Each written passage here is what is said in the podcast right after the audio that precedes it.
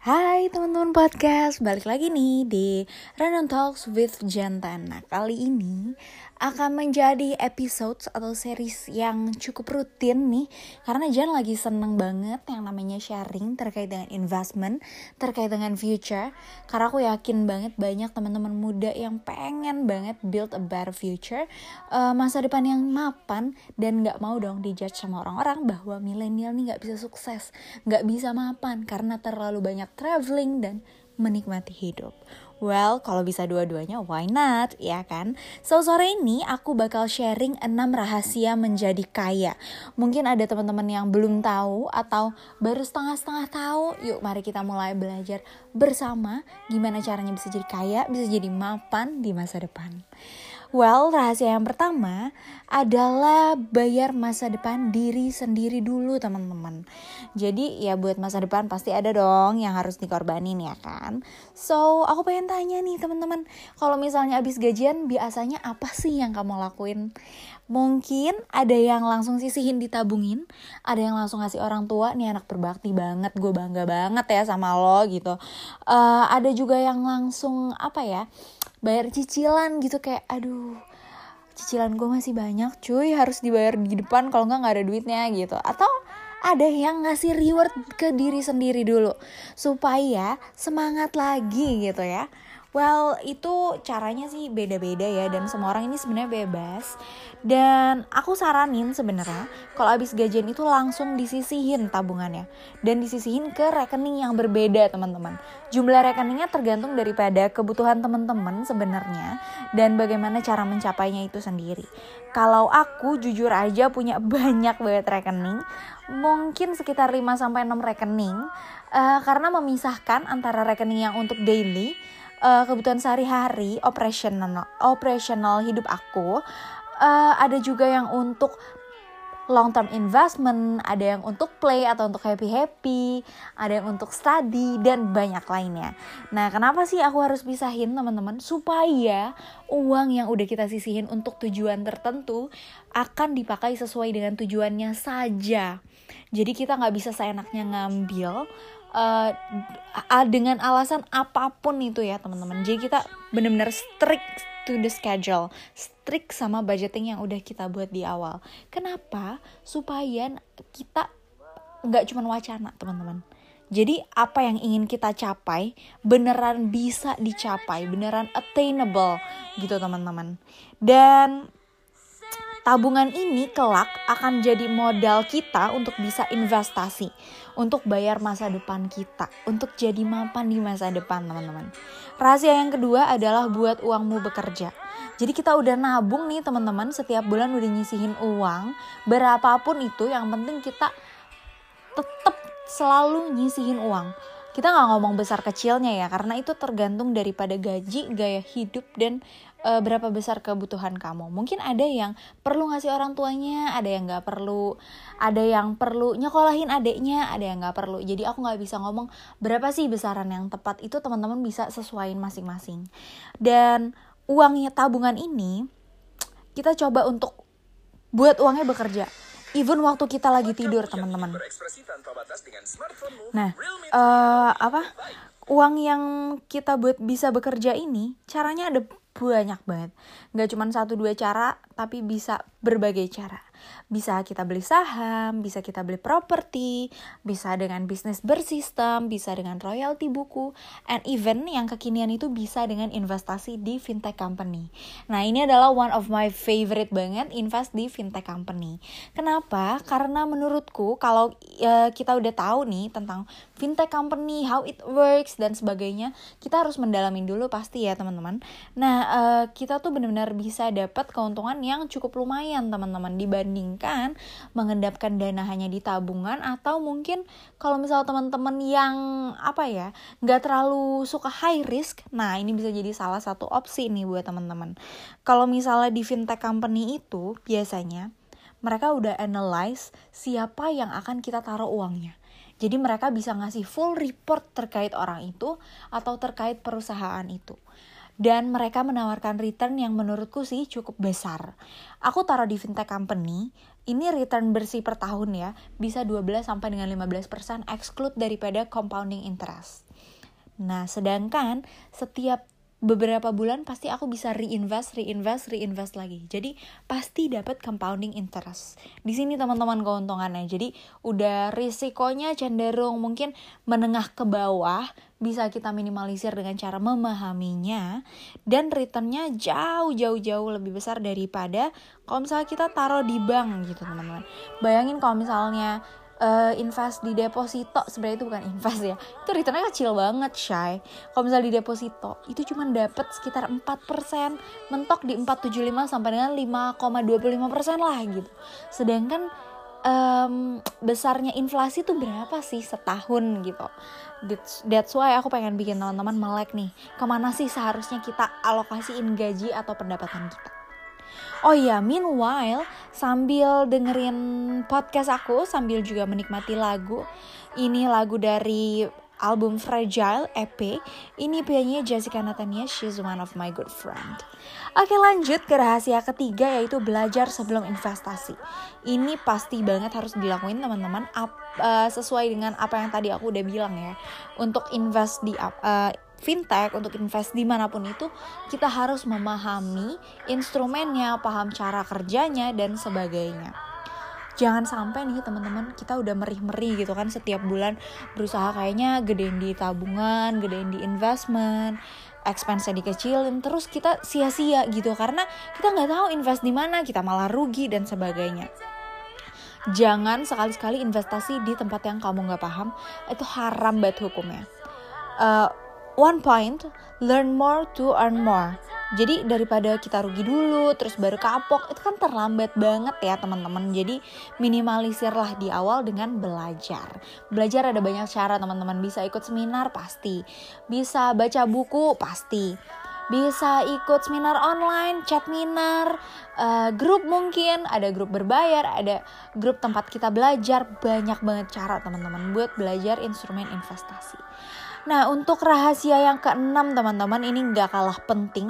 Malah menurut aku ini salah satu yang harus banget dilakuin. Karena setelah kita gajian, setelah kita punya tabungan Setelah kita belajarin instrumennya Terus kita invest Ini nggak kalah penting teman-teman kita harus punya mentor. Mentor ini pastinya orang yang udah jebur duluan ke uh, tempatnya sebelum kita jebur. Misalnya kita mau main saham, ya cari mentor di bidang saham yang jam terbangnya, yang udah lebih paham, yang udah punya pengalaman, teman-teman. Mentor ini bisa bantu kita sambil praktek investasi, teman-teman. Nah, biasanya karena dia udah berpengalaman, jadi dia bisa prevent kita dari ngelakuin kesalahan yang mungkin dulu dia udah pernah lakuin. Jadi ini biar kita nggak jebur ke lubang yang sama gitu teman-teman. Biar hemat waktu dan pastinya hemat sumber daya. Karena yang mungkin kalau misalnya kita nggak punya mentor, kita bisa rugi, ada loss di situ. Tapi karena kita punya mentor, nggak ada loss dan uangnya bisa kita puterin lagi gitu teman-teman. Alasan kelima adalah hindari alasan. Ini juga apa ya? Hal yang sering kali ter, uh, terjadi gitu. Di antara kita anak muda dan bahkan mungkin yang udah senior gitu. Nggak cuman untuk investasi tapi banyak hal. Banyak hal banget yang kita sering cari alasan baik untuk pekerjaan untuk kegiatan untuk segala macamnya teman-teman mulai dari mager. Itu alasan paling besar ya teman-teman. I know it. Karena dulu aku juga pernah beralasan teman-teman. Tapi aku sharing ini karena aku nggak pengen kalian jebur dengan berbagai alasan gitu. Ada banyak banget alasan. Mulai dari saya nggak punya uang saya masih terlalu muda nanti aja deh investnya gitu.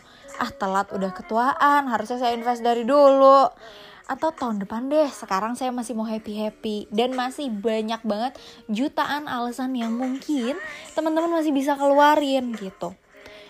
Namanya juga alasan gak ada habisnya ya bo. Pokoknya forget all the reasons and what's important is just do it. Kayak kata Naki langsung praktek aja teman-teman. Jangan ikutin alasan. Dan ini rahasia yang paling paling paling terakhir dan harus teman-teman lakuin adalah stop beli beban teman-teman berapa kali sih dalam setahun atau setiap berapa lama teman-teman ganti gadget, ganti mobil. Mungkin kalau mobil agak lebih lama ya, tapi kalau gadget nih, sering banget ya kayak baru beli iPhone X tahu-tahu keluar iPhone XS, iPhone XR, atau baru beli Samsung Note 9 eh keluar Samsung S9. Terus dapat free Samsung Gear. Bisa trade in. Dapat bonus Smart TV. Nah ini yang sangat menggoda dan mungkin ada beberapa dari teman-teman yang tergiur gitu bahkan sampai rela-relain nyicil, trade in, jual HP lamanya, trade in terus cicilan 12 bulan. Well, menurutku sebenarnya ini adalah pola hidup yang sangat tidak sehat teman-teman untuk keuangan. Kenapa? Karena barang yang kita beli adalah barang konsumtif. Coba bayangin beli iPhone, beli Samsung harganya 15 juta. Terus udah buat jadi expense aja. Gunanya buat apa? Buat telepon SMS, buat Instagram, buat Line, buat WhatsApp. Apa untungnya buat kita? Nggak ada teman-teman. Kecuali, ini adalah pengecualian ya teman-teman. Kalau si gadget atau aset yang kalian beli ini adalah barang yang produktif. Jadi teman-teman misalnya beli HP karena buat admin all shop, beli aja Xiaomi yang murah atau beli Samsung deh kalau mau lebih awet gitu kan. Tapi doesn't mean Xiaomi nggak bagus sih. Aku pakai Xiaomi udah bertahun-tahun dan tetap bagus. Atau beli iPhone X karena teman-teman adalah influencer yang butuh foto bagus tapi daripada beli kamera ya jadi satu aja di HP bisa langsung diedit langsung diupload praktis. Nah ini teman-teman kalau ini boleh banget. Atau mungkin beli mobil karena untuk dijadiin grab. Dan penghasilannya memang bagus gitu. Menutup untuk baik itu cicilan dan memberikan teman-teman penghasilan yang oke. Nah kalau ini nggak apa-apa teman-teman karena itu adalah barang yang produktif gitu.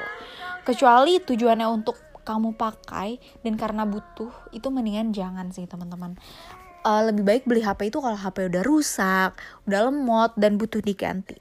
So, kurang lebih teman-teman itu adalah 6 rahasia menjadi kaya yang mungkin sekarang udah gak jadi rahasia lagi karena aku udah sharing nih ke teman-teman.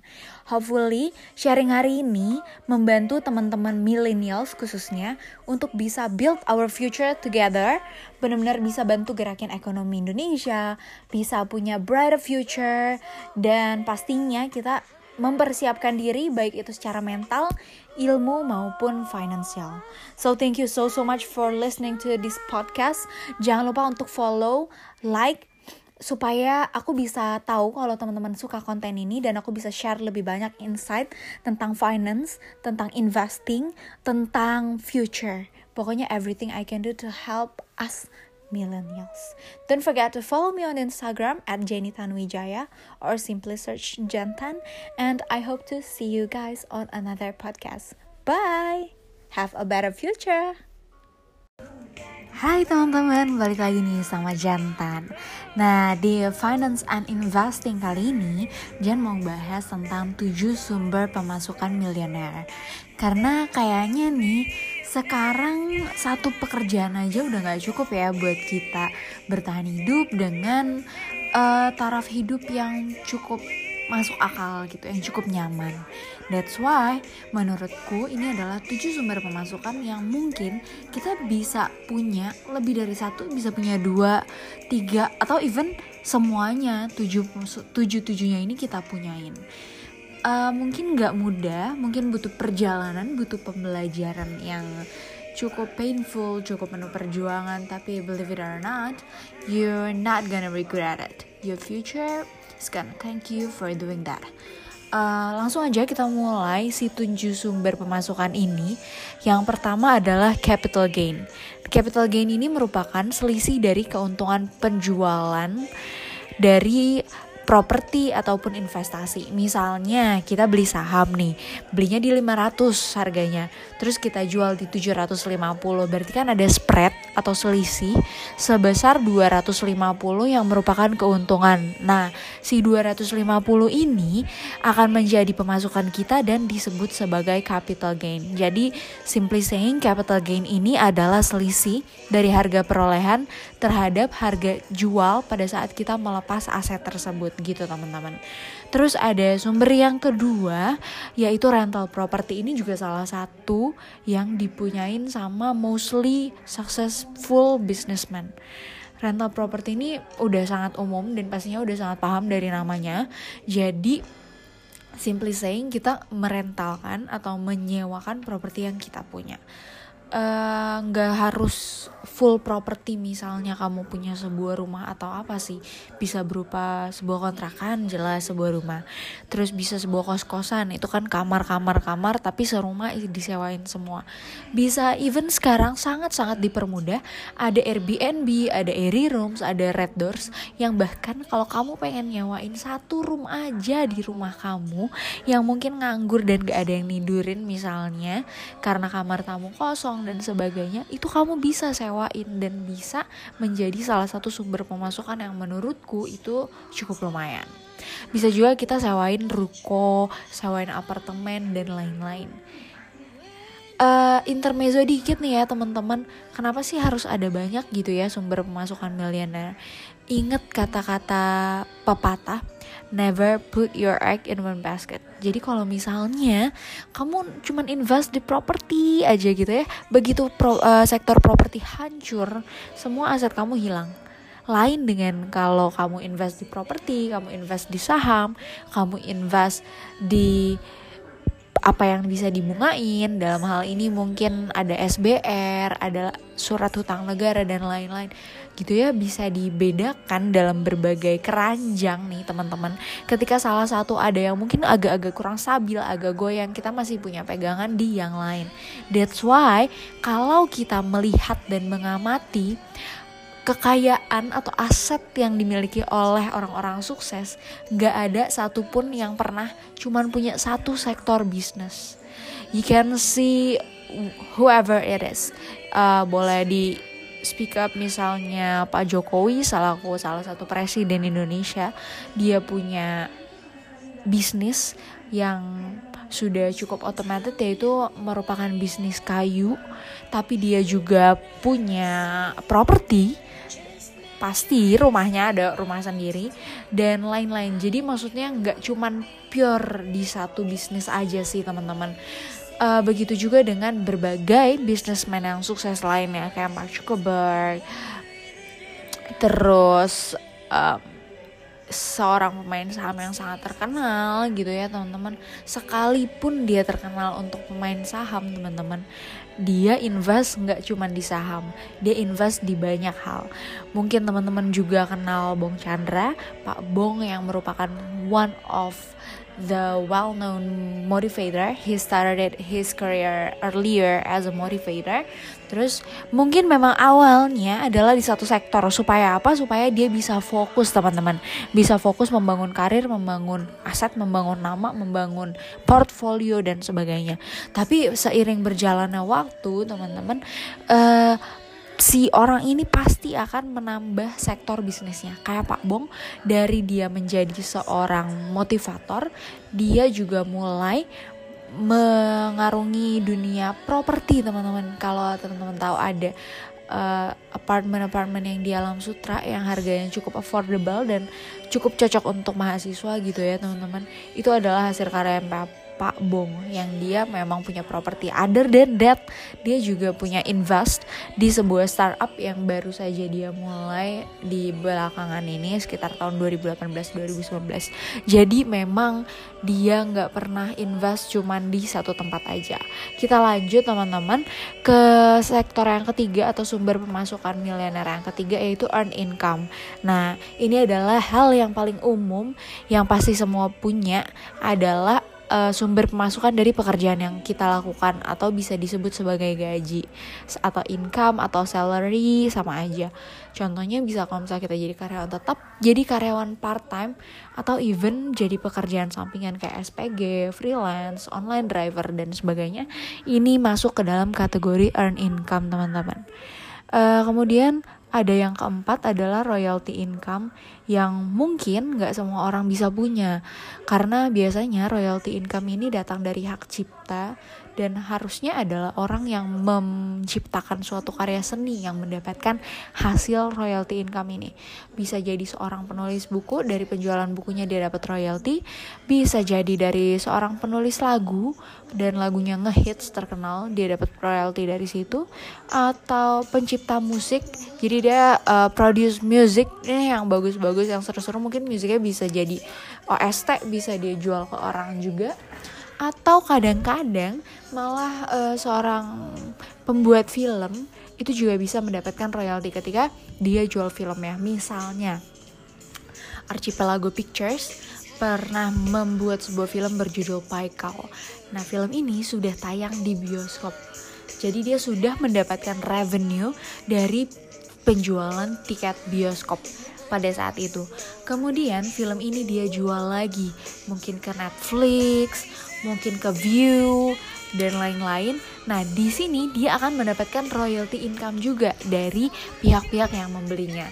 Jadi pihak-pihak itu akan beli semacam license atau ngasih royalty untuk hak menayangkan film si Paikau yang karya Archipelago Pictures ini, teman-teman.